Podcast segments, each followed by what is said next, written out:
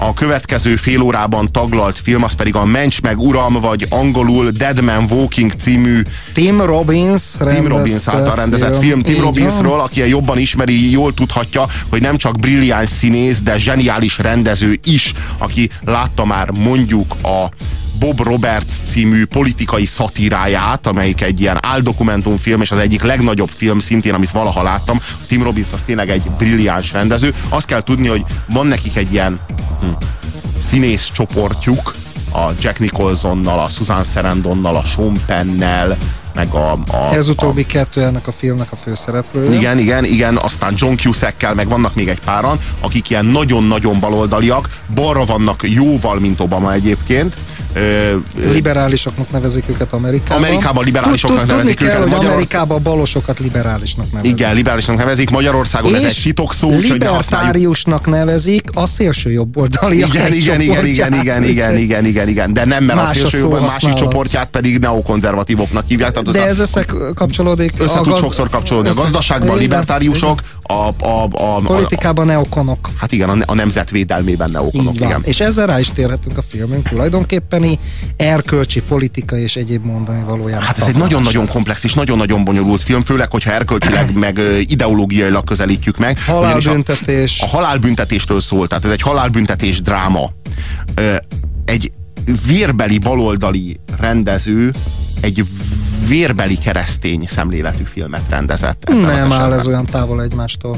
Nem, nem. Éppen, az, hogy, hogy nem lenne szabad, és nem lenne szabad, hogy olyan távol álljon egymástól, de az esetek többségében az amerikai Egyesült Államokban, amikor a nonkonformista gyülekezetek, azok a kereszténységnek az alapjait, azt a sovinizmusnak, a társadalmi és vallási türelmetlenségnek, a mohóságnak, a kabzsiságnak az eszközeként használják fel. Nézze csak meg Imádkozzál az amerikai... Jézushoz, és nagyon sok pénzed lesz. Hát igen, vagy imád, igen. imádkozzál az amerikai csapatoknak a, az iraki győzelméért. Meg Klasszikus az... nacionalista szempont. Igen, tehát a nacionalizmus behozatala a világnézet kérdéskörében. Történelmi okai vannak, nyilván akik az országot alapították, ami a hivatalos vallásnak számított, még ha esetleg nem is ezzel a szóval jelölték, hogy hivatalos vallás, és nyilván az lesz a nacionalizmusnak az egyik támpillére. Egyébként az Egyesült Államokban a katolikusok a lazábbak, és onnan kerülnek ki inkább a a liberális, a baloldali szemléletmódú hát vallásos emberek. Hát mert kevesebben hát vannak. azért vannak jó pár tízmillióan. Hát Na jó, de hát, hát írek, a, olaszok, de a latinok. De azért, többség van.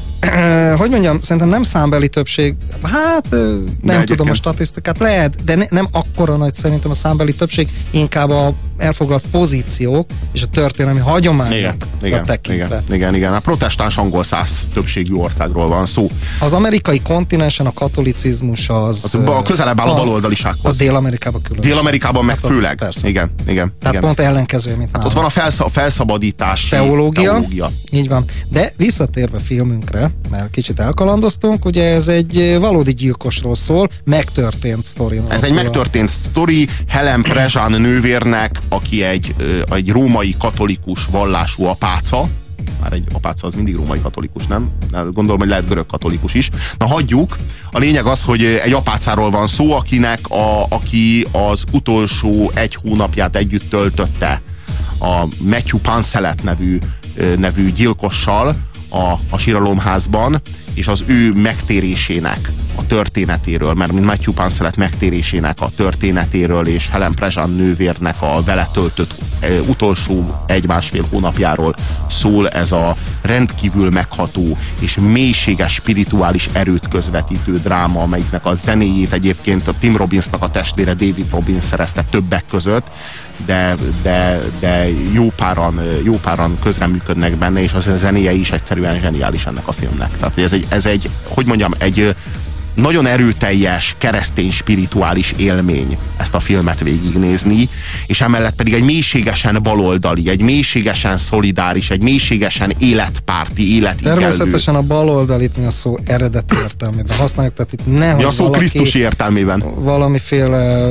hogy valakinek a lelki szemei előtt megjelenjen mondjuk, mondjuk Lendvai Ildikó szóval esetleg. Tehát, hogy... Szó nincs erről, szó nincs erről. Igen. Elhatárolódom a baloldali fogalomnak a a mai magyar használatától. Tehát mi az eredeti értelmében használjuk, még mielőtt valaki minket itt megvádol. Szóval ez egy halálbüntetés dráma, de egy mélységesen korrekt szemléletmódban. Tehát, hogy ahol meg van mutatva mindkét oldal valóban, tehát az áldozatoknak a szülei, akik gyakorlatilag a széteső családok, mert azt kell tudni, hogy ha meghal egy gyerek egy családban, akkor ott az esetek 80%-ában a szülők elválnak, főleg, hogyha egyetlen gyerekről van szó, pontosan azért, mert egyszerűen másképpen dolgozzák fel a gyerekük elvesztését. Tehát mondjuk az apuka legtöbbször a munkájába menekül, hogy ne kelljen gondolkodnia, az anyukának viszont az ölelésre, a vigasztalásra lenne szüksége. Egyszerűen nem képesek összehangolódni egy ekkora gyászban, egy ekkora nyomás alatt, egy ekkora sok hatása alatt. És, és ezért aztán széthullanak ezek a családok, és egyetlen egy vigaszuk van, hogy a gyilkos az végre halljon meg, mert attól vár, várják a megváltást. És a film többek között erről is szól, hogy egy másik ember, egy újabb ember halála, egy újabb halál, az hozhat-e megváltást? Hozhat-e megkönnyebbülést? Vagy nem? Attól jó egyébként a film, most láttam nem régiben, több év után, hogy egyrészt nem menti föl a gyilkost a világi bűne alól, tehát nem lesz szimpatikusabb, másrészt pedig mélyen bele tudjuk élni magunkat a gyászoló a gyereküket, a gyilkos keze által elvesztett gyászoló családtagoknak a személyébe is. Tehát én, nekem van egy kislányom, én el, jó, hát még csak alig múlt egy éves, de ően el tudom képzelni, hogy ha valaki megölné, és megerőszakolná, már mondjuk amikor nagyobb lesz, ö, vendettát kiállta meg. Tehát bőven el tudom képzelni, hogy... Pedig hát te aztán egy gyakorló buddhista vagy. Hát igen, de ettől függetlenül meg tudom azokat az embereket érteni, akik, akik elvesztik a legközelebbi családtagjukat, és, és gyűlölik a gyilkost, és bosszút állnának rajta. Az egy külön kérdés, hogy az államnak kellene ezt megtenni. Tehát van egy ismerősöm, akinek például az a véleménye, hogy ő nem szereti a halálbüntetést, és ez nem az állam dolga, viszont legyen jogunk a bosszúállásra az arhaikus törvények szerint ez a film, ez... Én most nem a film annyira, igen, igen, ez a film, ez annyira mélységes kegyelemmel és empátiával és szeretettel és, és, és egy ilyen nagyon nagyfokú spirituális erővel közelíti meg ezt a témát. És életnek és halálnak a, a, az, a kérdéseit, azokat annyira nagyfokú alázattal tárgyalja, és annyira érzékeny módon kitér minden létező szempontra. Nem és propaganda nem, nem a film, ezt akarod mondani, hogy nem propaganda film. Világért sem. És nem, és, és, és nem a korrektség jegyében tér ki minden szempontra. Már a PC-re gondolsz? Igen, igen. Hanem a, hanem a kegyelem és a, és a szeretet és, a, és az empátia törvényének engedve valahogy. Tehát, hogy egy, egy, szerintem egy ennyire elmélyült filmet, ennyire nagy nagyfokú spirituális erőt közvetíteni képes filmet én nem is láttam talán soha. Próbáltak egyébként az, amik ebből a témából ö, különböző hát hol megtörtént, hol kitalált események alapján filmeket készíteni. Van egy hasonló, ahol Na mindegy, ha, hagyjuk ezt. Tehát nagyon sok ilyen hasonló filmet készítettek, ez készült, készült, ennek, ké, elkészült ennek a filmnek egy másik, egy remake az utolsó tánc című, borzalmas, nem, förtelmes, Én a Sharon Stone... Sharon Stone, pontosan Sharon Stone a Síralomházban. Ja, Sharon Stone ez az, utolsó tánc, ez az utolsó tánc jó, című borzasztó gagyi. Látod, a, a címét elfelejtettem, mert felejtető volt, és pont azért jutott eszembe, Újra alkották hogy... ezt a filmet, de minek? De minek? Tehát, hogy az a, a, a, azt, azt viszont ne nézzétek, mert az utolsó tánc, az ez a film, amikor lerángatják róla a, a, a hétbőrt, lehúzzák de, róla. De és... nézzétek meg, nézzétek meg, szerintem ez a műsor igenis lehetne egy népnevelő műsor. E, ellenpontozzuk. Tehát hőköljetek vissza attól. Ellenpont... Érdemes megnézni egy filmet, és annak a remékét. Igen, igen, igen, igen. Hát persze, de érdekes módon, érdekes az, hogy Hollywoodban még az amerikai filmeket is lerántják a sárba, nem csak a, mert sokszor előfordul, hogy egy európai filmet, például a Nikitát, azt átvesznek Amerikában, és megcsinálják jó szarul, lesz belőle bérgyilkos nő. Még a saját filmjeiket is le tudják rántani a sárba, hát erre igazán csak Hollywood képes. Azt javaslom nektek, hogy a fél órából még hátralévő időszakban beszélgessünk egy kicsit a halálbüntetésről, és ezzel kapcsolatban én számítok a véleményetekre. Ti mit gondoltok a halálbüntetésről? Helyeslitek-e a halálbüntetést, vagy ellenzitek-e a halálbüntetést? Válaszoljatok most a kérdésünkre a 0629 986 986-os SMS számon, de aztán nem ulasszátok el megnézni a filmet, mert lehet, hogy alakítani fog a véleményeteken. Mikor hozták magát ide? Tegnap este. Későn. El sem búcsúzhattam a többi halára ítéltől, már rég aludtak. Utána jártanak az azugságvizsgálat ügynek. Felhívtam egy-két embert, de eddig sajnos nem volt szerencsém. Szóval akkor vége. Nem sokára jön a nagy vakáció. Még három nyugodt nap, olvashatom a Bibliát. Keresem a kibúvót. Hm? Keresem a kibúvót.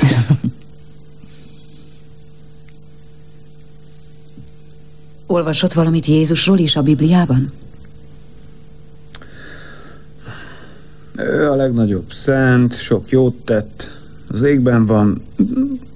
Dicsőség az Úrnak. Van egy rész az új szövetségben. Amikor Jézusnak egyedül kell szembenéznie a halállal, azt olvasta? Azt hiszem Jézus meg én másképp állunk a dolgokhoz. Ő olyan, aki oda tartja a másik felét is. Nagy erő kell ahhoz, hogy oda tartsuk a másik arcunkat is. Maga mondta, hogy szereti a lázadókat. Mit gondol Jézus mi volt? Hát az biztos, hogy lázadó nem. De hogy is nem, nagyon veszélyes ember volt. Veszélyes, aki szereti fele barátját. Ez a szeretet mindent megváltoztat. Tessék? Ez mindent megváltoztatott. Akkoriban senki nem törődött a prostituáltakkal, koldusokkal, szegényekkel. Ezeket végre valaki elkezdte tisztelni, szeretni. Aki visszaadta az önbecsülésüket. És akik a csúcson voltak, és azt hitték, hogy ezeket el lehet taposni, megijedtek. Ezért ölték meg Jézust. Úgy, mint engem most. Jaj, mert nem. Ez azért nem ugyanaz. Jézus szeretettel váltotta meg a világot, nem gyermekgyilkossággal.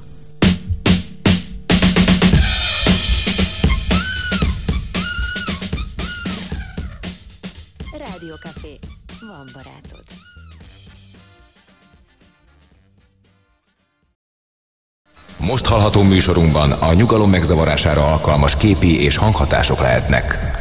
Jönnek a hanghatások. Nos, én támogatom a halálbüntetést, írja Krix. Igenis van az a bűn, amiért el kell venni a bűnös életét. Konzervatív vagyok, írja Krix. A számomra ez egy zavaró hanghatás. Most mit mondjak erre?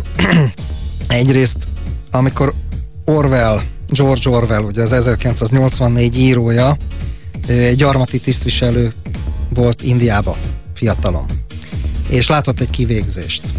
És azt írja, hogy aladdig egészen amíg a, vezették a bitó, vagy nem is tudom, sortűz, vagy bitó, már elfelejtettem, hát a kivégző helyre vezették az elítéltet, és addig teljesen ilyen, ilyen monoton, gépies, nem emberi volt az egész, amíg egy kis tócsa elé nem került, és azt kikerülte.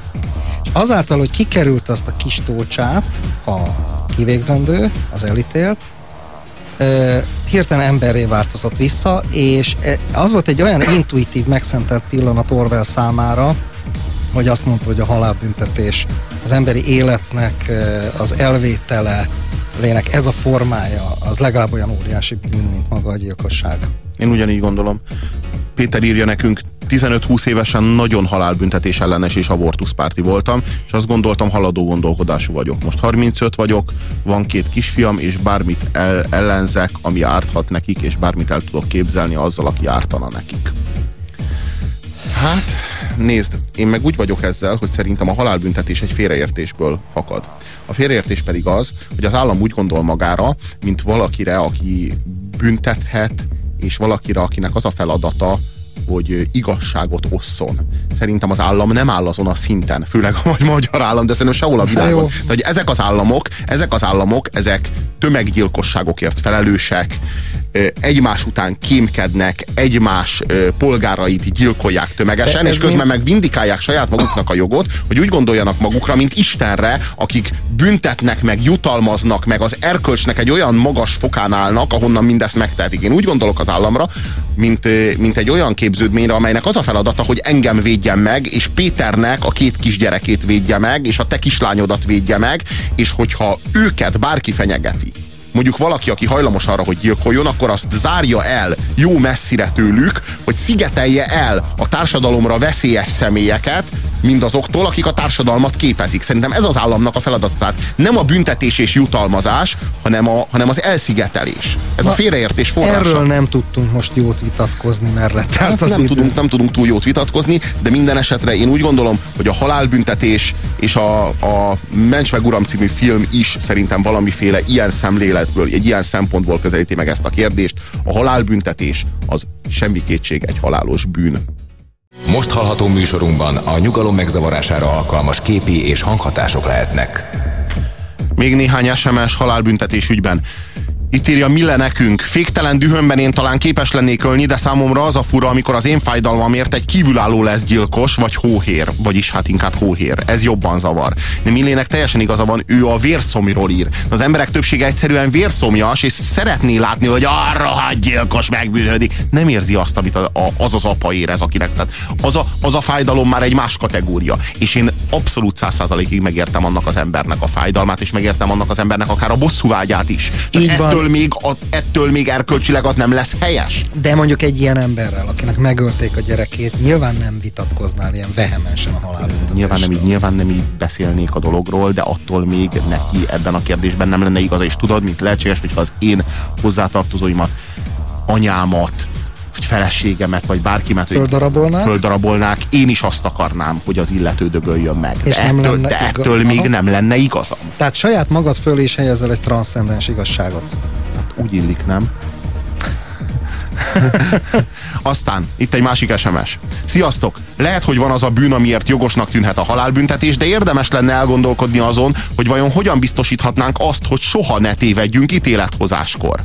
Mert tévedni emberi dolog, és míg most tévedés esetén még kiszabadulhat, a pórul járt, halálbüntetésnél ez nem működne, ugye? Egy amerikai bíró, aki korábban halálbüntetés párti volt, és később halálbüntetés ellenes lett, pontosan ugyanezt mondta, azt mondja, nem áshatom ki a gödörből a szerencsétlent, és mondhatom neki, hogy hát elnézést kérek. Kevés végső dolog van, de a halál az ilyen.